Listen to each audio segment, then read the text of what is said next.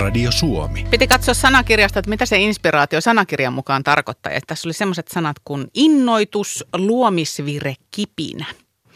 Mikä sitten on semmoista työtä, johon inspiraatiota tarvitaan ja miten ja mistä ne luovat tekijät inspiraation löytävät. Varmaan puhutaan tämän tunnin aikana paljon myöskin itse luovuudesta. Studiossa on kirjailija, kolumnisti Roope Lipasti ja säveltäjä, tuottaja Maki Kolehmainen.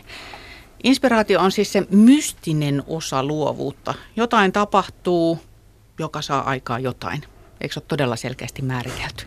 Miten te määrittelisitte sanan inspiraatio? Roope. No olit varmaan aika lähellä toi, mitä sä sanoit, mutta mä jotenkin ajattelin, että inspiraatio on vähän vaarallinen sana ylipäänsä. Jos alkaa kauheasti odottelemaan inspiraatiota, niin ei saa koskaan mitään tehdyksi. Okei, tosta me puhumme kyllä paljon lisää. Maki, miten sä määrittelet inspiraation? Inspiraation määrä voidaan suhteuttaa maksamattomien laskupinojen määrään.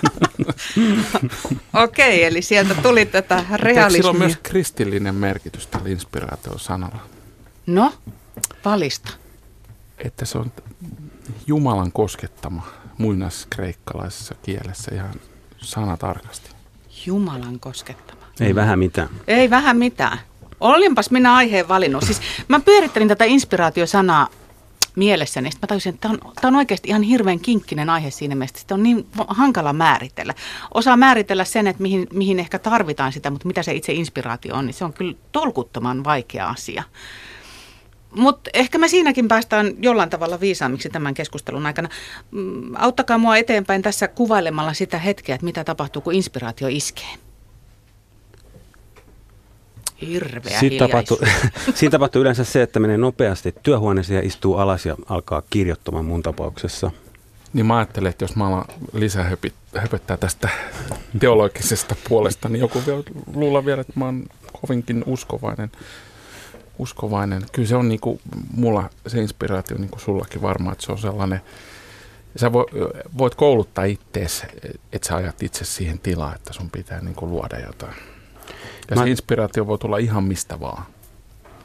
Mä ylipäänsä ajattelisin sitä semmoisena vähän yleisempänä, että se on jonkunnäköinen vire, että on niin kuin hyvässä vireessä. Se inspiraatio kuulostaa jotenkin kauhean isolta sanalta. Mm. Just tämä Jumalan kosketuskohta, niin se on, Niin, eikö se amatööri? se on aika hurja. Amatööri. Se pitää nöyräksi kyllä jo. Kyllä. niin, että enemmänkin se on semmoinen, että on sellainen hyvä vire tehdä juttuja, että on niin kuin avoin mieli ja on nukkunut hyvin ja on hyvä meininki. Kyllä mulla on ollut välit syntyä. paska meininkä, mä oon tehnyt hyvä biisi. Niin, mutta onko se ollut inspiraatio sitten? Niin, inspiraatio vai rutiini. Se on pakotettu inspiraatio. Mä luulen, että suurelle osalle on tuttu se termi kuin flow, siis se tila, kun tavallaan asiat vaan jotenkin sujuu ja soljuu. Sitäkö te nyt lähinnä niin kuin tarkoitatte sitten, kun se lähtee oikein kunnolla menee? No parhaimmillaan se on tietysti tota noin, mutta kyllä sitä pystyy tekemään niin kuin huonossakin flowssa hyviä biisejä. Se on hyvä, jos pääsee semmoiseen flowhun. Se yleensä tarkoittaa sitä, että saa kirjoitettua enemmän ja saa kirjoitettua parempaa.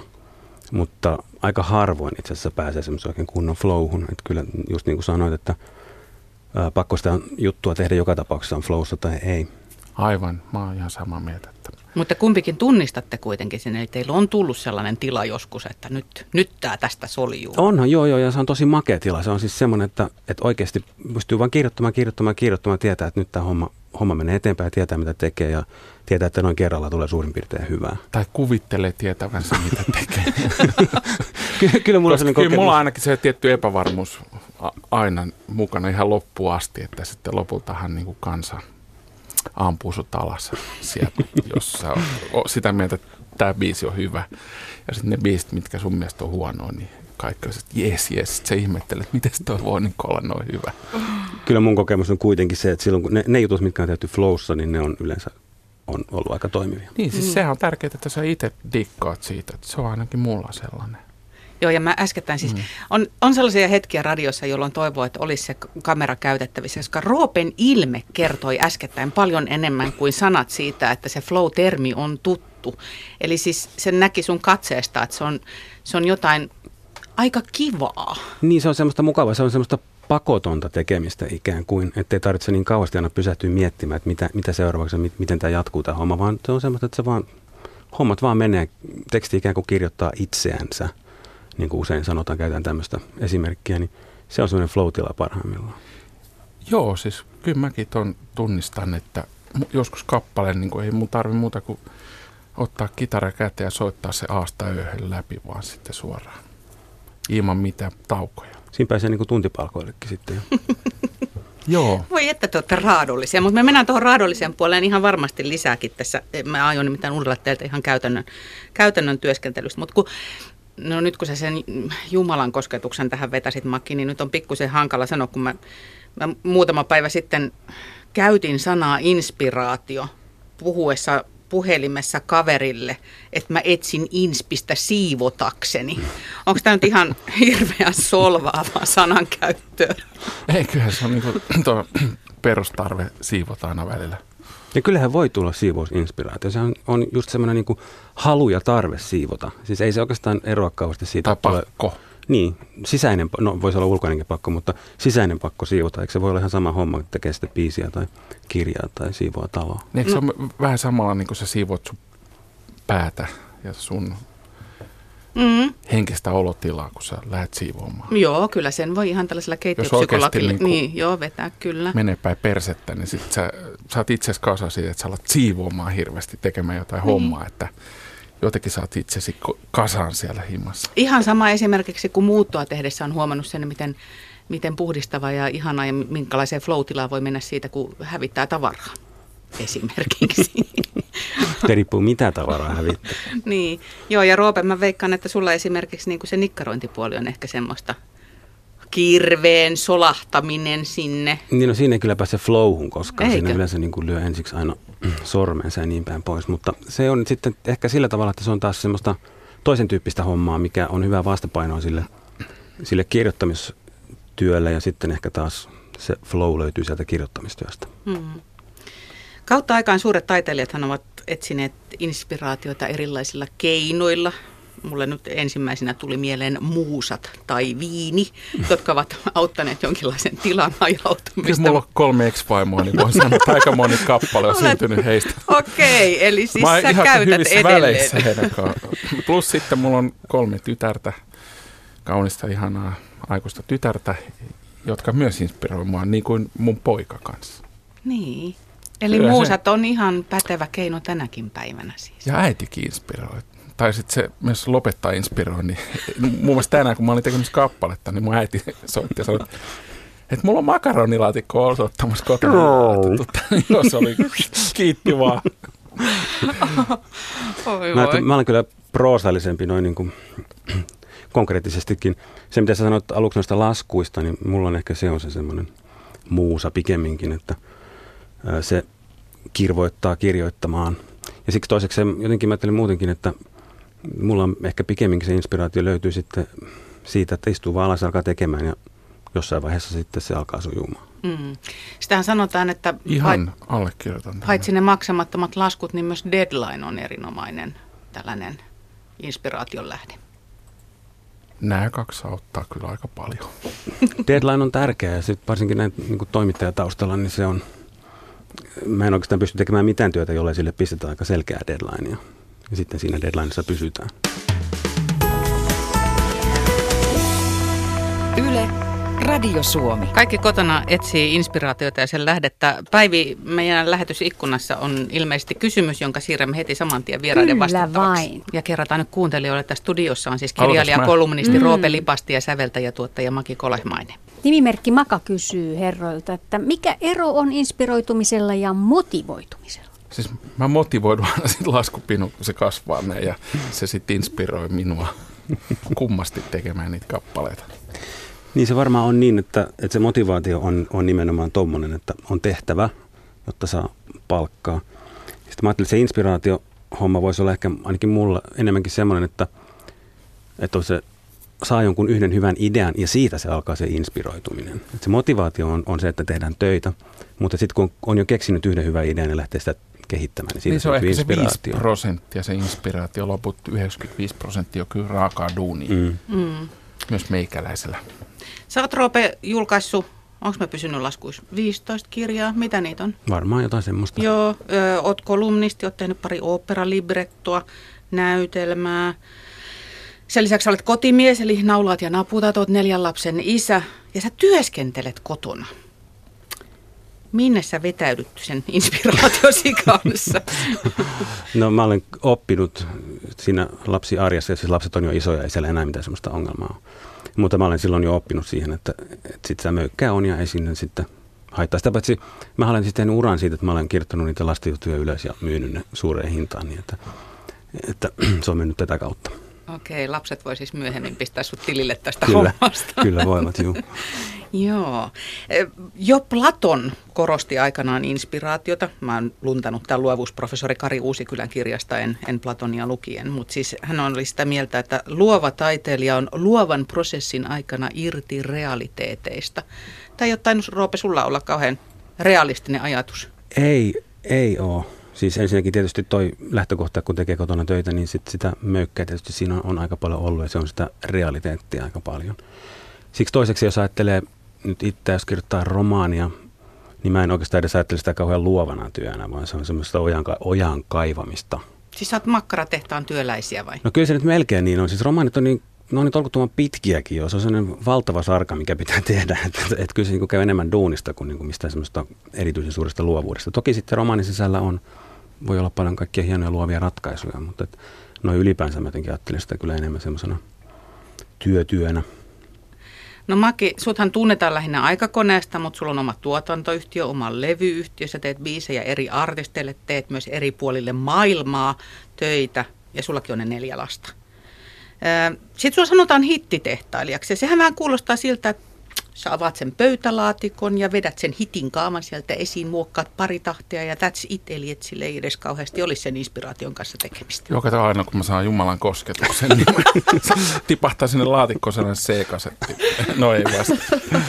Että kyllä mäkin jotain rakkauslaulu tehnyt, kun lapset huutaa tuttipulloa tai tuttiin. Odota nyt tiisi säveltää. Tuuhan, äh, on nyt ihan hetki hiljaa. Tuuhan, no joo. Joo. En mä koskaan kyllä siis niin kuin, tietoisesti, tai ainakaan silloin nuorempana tehnyt hittejä.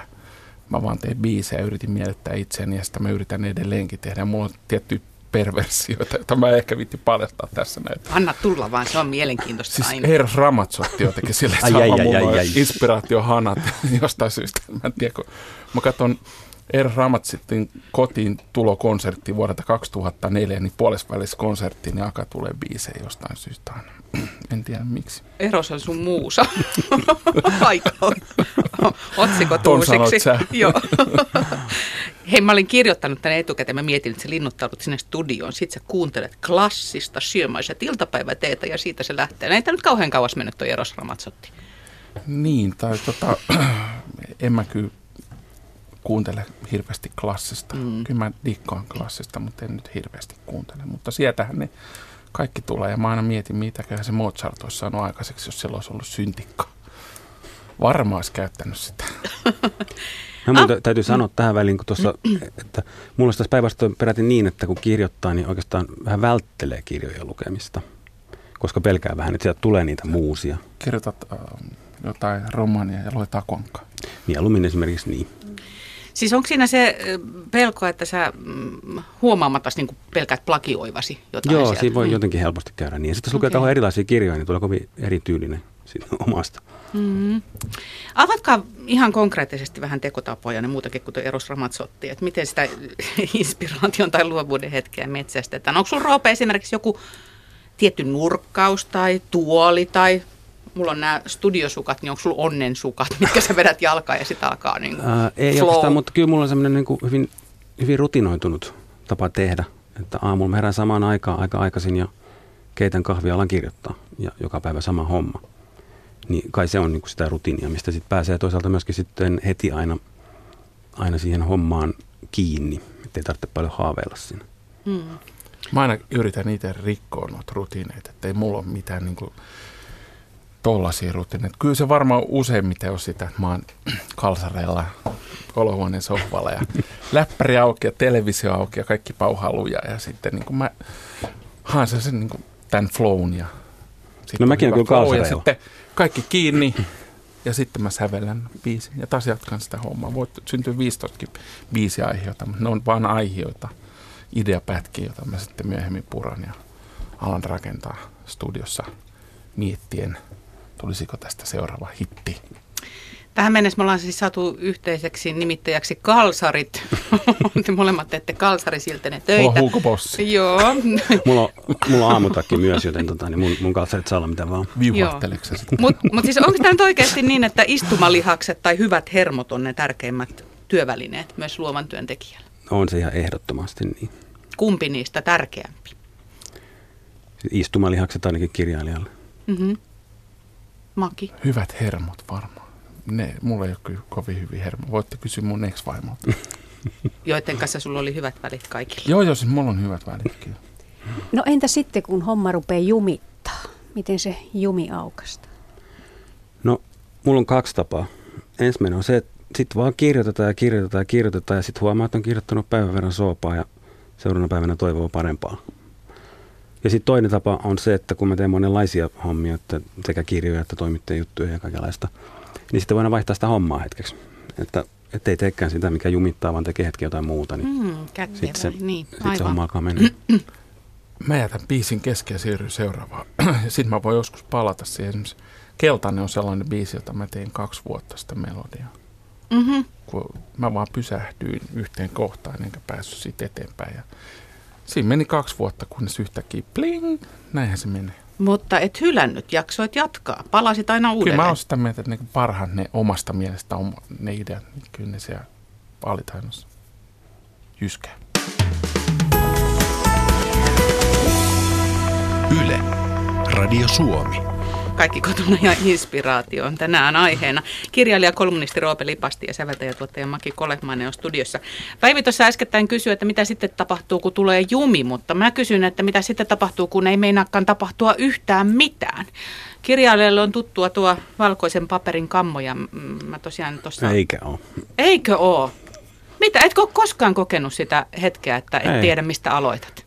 Ei, kun antaa aloittaa alusta ja sitten jatkaa siitä keskikohtaan ja edelleen lop- loppuun saakka.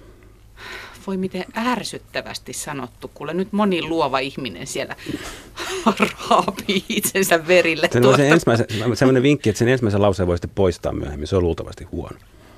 Okei, eli siis vaan työhön kiinni, kyllä se siitä lähtee. Mä oon ihan samaa mieltä. Mulla on myös niin paljon noita aiheita, että vaikka mä lopettaisin säveltämisen tai säheltämisen just nyt, niin mä voisin lopuikää tehdä niitä jo valmiiksi tehtyjä aiheita. Huhhuh. Joo. Mä oon jutellut tästä, niin kuin, tästä inspiraatiosta myös muiden säveltäjien kanssa. Ja moni säveltäjä sanoo, että on olemassa sellainen tietynlainen henkinen tila, että sä meet henki, henkisesti jonnekin muualle ja sä vaan avaat sen luukun, mistä sä löydät ne melodiat ja sä poimit niitä sieltä. Et ihan se, on sellaista tahdosta riippumatonta duunia ja sä oot jossain muualla, sä et ole siinä paikalla just sillä hetkellä ja se just ihminen, joka ei tee sitä, niin se voi ärsyttää just sitten, että kun edes mun kaikki ex-vaimot sanoo, että mä en ole läsnä, niin mä aina mietin, mitä helvettiä se tarkoittaa. Kyllä, kyllä mä omasta mielestä on läsnä, mutta se oli just sitä, kun mä teen niitä sävellyksiä, että mä en niinku ole siinä paikan päällä, että mä oon jossain muualla. En mä sitä itse tajua. Maki, toi alkaa kuulostaa ihan nyt jollain New Age-höpinälle, että sä olet jossain Joo, joo, mä, tiloissa. mä oon ufo. Kunnon aine. Jumala koskenut. Mä- m- Coca-Cola. Mulla on tuohon toinen, mun suosikkitarina niin liittyy, tota, joka on tämä sama asia, mutta vähän toista, toisesta näkökulmasta. Se liittyy Jörn Donneriin, jolta kysyttiin joskus, että tota, kuinka se on mahdollista, että sä oot noin kauhean tuotteellisesti tulee leffaa ja olet suurlähettiläs ja olet mikäli ja kansanedustaja ja kaikkea. Ja kirjakin tulee kerran vuodessa. Ja hän vastasi, että ei se mikään ihme ole, että, että yh- yhden liuskan kun kirjoittaa päivästä, niin se on 365 liuskaa vuodessa. Ja toi asenne on se, mitä mä olen koittanut pitää elämässäni. Et, et noin se on, että ei se ton ihmeellisempää ole. Jos siis 365 liuskasta edes puolet on jollain tavalla kelvollisia, niin siinä on kirja valmis. Saiko ton viisauden siis niinku jo- joltain muulta vai keksikö sen itse alun perin, että näin se pitää tehdä? Niin, siis ei, kyllä siis tämä on, tää on Jörn Donnerin Niin, mutta että viisaus, siis mutta, niin. tota, niin tästä, Mäkin tästä mä sen, Jörn Donnerin. mutta mä otin sen, otin sen kiinni ja pistin taskuun ja siellä se on edelleen. Meillä on studiossa se sääntö, että siellä ei saa tupakoida sitten, kun laulaa. Ja tota, me tehtiin sellaista hullut mielenterveyden puolesta projektia ja mä menin sitten studioon, kun mä olin vähän myöhässä tapani mukaan ja Jörn oli siellä venaamassa siellä kopissa ja kundit naureskeli mulle, että mitäs nyt teet Maki? Kun sanot, että numero yksi sääntö on, että studiossa ei tupakoida, niin mä sanoin, että se muuttuu just, että edelleenkään ei tupakoida, paitsi Jörn Donner saa. Vaan haluaisi mennä sanoa, että lopettaa sen tupakoinnin. Joo. No maailma on täynnä aiheita ja aiheita ja niin kuin Roope sanoit, niin se inspiraatio on vaan se pieni osa mm, ja sitten niin kuin sen avulla ruvetaan kerimään. Mutta miten te saatte, mistä te tiedätte, että mitä lankakerää te lähdette kerimään valmiiksi? Siis mi, niin kuin, miten tehdä sitä valintaa, että mistä se, kun yksi ajatus tulee, niin että sen saa valmiiksi tuotteeksi? Kyllä, sen, kyllä se aika usein käykin niin, että täytyy vähän kokeilla. Ja sitten aika usein huomaa, että ei se, ole, että ei se ollutkaan toi. Mm-hmm. Mutta ei se nyt onneksi yleensä kauhean monta liuskaa tarvitse kokeilla ennen kuin huomaa, että ei tästä ollutkaan mihinkään. Niin, välillä on se fiilis, että olet pimeässä huoneessa ja yrität etsiä valokatkaisua. Mutta kyllä se siis esimerkiksi levyyhtiöiltä ja artisteilta monesti tulee aika tiukat speksit, mitä ne haluaa. No mutta senhän nyt luulisi olevan sitten se luovuuden viimeinen tappaja, että jos Joo, siis annetaan... se on yleise, yleisestikin suomalaisessa yhteiskunnassa ongelma minun mielestä, että kilpailutetaan ihan liian loppuun asti, jolloin tälle luovuudelle annetaan aikaa. Että se tappaa kaikki. Mutta ei, ei se, että annetaan tiukat raamit, niin se välttämättä tarkoita sitä, että se tappaa luovuutta. Se saattaa tarkoittaa myös sitä, että sitten täytyy olla entistä luovempi, koska siinä pikkussa boksissa täytyy sitten keksiä se melodia tai se mainoslogan tai mikä se sitten onkaan. Joo, joskus. Toisaalta se kiva nähdä myös sitten, että ihmisille, ihmisille annetaan aikaa. Ettei kaikki ole niin Pika, niin, siis itse asiassa, Joo, itse asiassa niin. en, mä, en, mä en tarkoita sitä, että, että sitä pitäisi tehdä nopeasti, vaan että ylipäänsä, että sulla on tässä tämä, nämä raamit, että sulla on vuosi aikaa keksiä jotain. No vuosi aika paljon. No se on aika paljon. Hei kyllä. kundit, yksi asia, mikä minua ihan henkilökohtaisestikin kiinnostaa, on se, että miten te sen sisäisen kriitikkonne hiljennätte. Eihän sitä tietysti kokonaan tarvitse hiljentää, lopputuloshan voisi olla kaamea, mutta sen, että, että sitä jotain syntyy kuitenkin. Nyt kumpikin Nyt katsoin, niin ihan saa kysymysmerkki, mikä, mikä sisäinen, sisäinen kriitikko? Ei mulla ole mitään kriitikkoa. Minun kuvassa sanoo, no ei todellakaan. Kyllä mulla on siis jo, siis suuri osa niistä biisistä jää sinne pöytälaatikkoon. Niin, mutta miten se, niin kuin, miten se selviää? No se mun mielestä se on ainoa ja varmaan sullakin sama juttu, että jos sä niin itse miellyt siitä, mitä sä teet, niin sä ajattelet, että ehkä joku muukin voi digata. Että kyllä mm. se niin kuin yritän miellyttää itseäni siinä. Ja eihän se tietenkään ole myöskään semmoinen homma, että se täytyy mennä niin kerralla kuntoon. Että ei siinä tarvitse mennä kerralla kuntoon. Että, että jos tietää, että on niin jäljellä, että tämä on hyvä juttu, ja nyt mä kirjoitan tätä, ja ei se nyt välttämättä vielä ekalla kerralla mennyt ihan putkeen, mutta sitten mä kirjoitan sen uudestaan, sitten mä kirjoitan sen taas uudestaan. Ja sitten kun se on kirjoittanut aika monta kertaa uudestaan, sitten kun vielä kustannustoimittajakin on sen 78 kertaa kirjoittanut uudestaan, niin kyllä se sitten yleensä alkaa jollain tavalla sitä Joo, no mulla on niin kuin sama juttu, että monesti sitten korjailen sitä sävellystä ja sitten levyyhtiö sedät tulee sanoa, mitä paskaa sä oikein Taas. Sitten sitä korjataan. No kun sä Maki teet paljon kaikkialle maailmaan musaa, niin jotenkin voisi ajatella, että se tekee astetta vaikeammaksi homman, koska sun, ainahan meille liittyy myös sitä kulttuurista perimää ja jotenkin sen oman ympäristön ymmärtämistä ja muuta semmoista myös musiikkiin. Niin sun pitäisi sitten niinku kaikista niistä olla jotenkin jyvälläkö? Joo, kyllä sitä pitää vähän tutkia aina sitten, kun tekee esimerkiksi Venäjälle musiikkia, niin se on toisaalta me suomalaiset ollaan niin slaavilaisia, melankolisia, niin se jotenkin aika helppo siirtää sinne, mutta taas tekee kaukoitään noita juttuja, niin sinne pitää tehdä aika outo juttu aika pervoin tapauksia. Joo, mutta että siinäkin sä saat kuitenkin sitten semmoisen olon, että siitä tulee sun käden jälkeen. Että se ole vain tilaustuote. Kyllä, ne pitää sitä eksoottisena, okay. mitä mä teen sinne. Tai sitten Jenkkeihinkin tehdään jotain juttua, niin, niin kuin mä oon Nashvillessä ollut säveltämässä, niin ne katsoo mua monttoakin, että ai noinkin se voi tehdä kanssa. Että, sulla on paljon sointuja noissa sun biiseissä. Sitten mä ihmettelin, että on neljä tässä sointua, että tota, noilla on jätkä vaan kolme. Yhdellä paremmaksi. No Roope, kun sä oot tehnyt niitä oopperalibrettoja, niin vois kuvitella, että se on myös semmoinen että jos ei nyt ole valtavan suuri operan ystävä ja sitä pienestä pitää äidinmadosta imennyt, en tiedä oletko, mutta... No mut pyydettiin sitä ja ensimmäinen kysymys oli, että haittaako, että en ole koskaan kuullut yhtään operaa. ei se mitään kuulemma haitannut. Okay. Mutta tota, mä ajattelin sitten taas, että kirjoittamisessa se, että tekee erilaisia juttuja, romaania tai operalibrettoa tai näytelmää tai mitä tahansa, niin, niin periaatteessa siinä on kuitenkin siellä taustalla on aina se sama yksi juttu. Siellä on joku tarina, joka kerrotaan, on se sitten rockibiisissä tai missä tahansa. Aivan. Ja ei sillä sitten loppujen niin kauhean väliä ole, mikä se, mikä se media on, mikä se foorumi on. Romaani on pidempi ja runo on lyhempi, mutta ei, ei siinä niin kuin muuten kauhean suurta eroa. Mä oon itse kanssa aika melodia-orientoitunut. Mä oon nyt viime aikoina oppinut kantapään kautta, että kyllä se tekstikin aika tärkeä, että voisin mainita tässä yhden biisi, josta sain aika paljon kuraa päälle, niin kuuden vuoden kuuliaisuus tuossa. Kyllähän me sitä ihmettelimme täällä juuri, kun nimesi tuli tässäkin yhteydessä esiin, että mikä sulla oikein oli. Mä en ole sanottanut sitä, mä oon vaan tehnyt sen sävellyksen. Ja mä Okay. kyllä säikään, kun mä luin ne sanat, mutta tota, eh, ihmiset on osin ymmärtänyt tämän hienon tekstin, jonka sana teki väärin. Selvä. Ei siitä sen enempää, mutta En, en ole saanut Linna juhli kutsua, enkä varmaan saa. etkä varmaan mistään niin paljon palautetta kuin siitä biisistä. En tiedä. En. Toisaalta Mm. mun mielestä se kertoo aika paljon siitä kuuntelijasta, jos se tulee mun 800 biisistä poimii just tämän yhden biisin. Klaas Andersson kuvailee inspiraation tai flown hetkeä puoliautistiseksi tilaksi, jossa kaksi ihmisen varhaiseen kehitykseen liittyvää psyykkistä rakennetta aktivoituu. Tämä oli minusta mielenkiintoinen. Toinen, tärkeämpi näistä kahdesta on Anderssonin mukaan kaikkivoipuuden illuusio, joka on tyypillinen kolmesta viiteen vuotiailla lapsilla. Ja toinen on, ähm, jonka käyttöönottoa luovassa toimissa vaaditaan, on, ö, se liittyy turvallisuuden tunteeseen.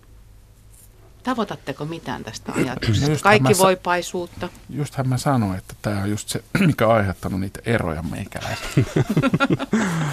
No mä- ajattelen, siis se- toi inspiraatio ehkä taas taaemmaksi ja luovuus edemmäksi. Että jotenkin luovuuden lähtökohtana tarvitsisi olla semmoinen jonkunnäköinen leikki ja leikillisyys.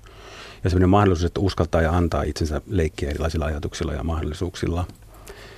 Ja nimenomaan tämän takia mä esimerkiksi vihaan tiimityötä, koska se aina tarkoittaa sitä, että silloinhan rajoitetaan. Siellä on aina niin koko porukka, joka rajoittaa, mitä, mitä saa leikkiä ja miten saa leikkiä ajatuksilla ja niin päin pois.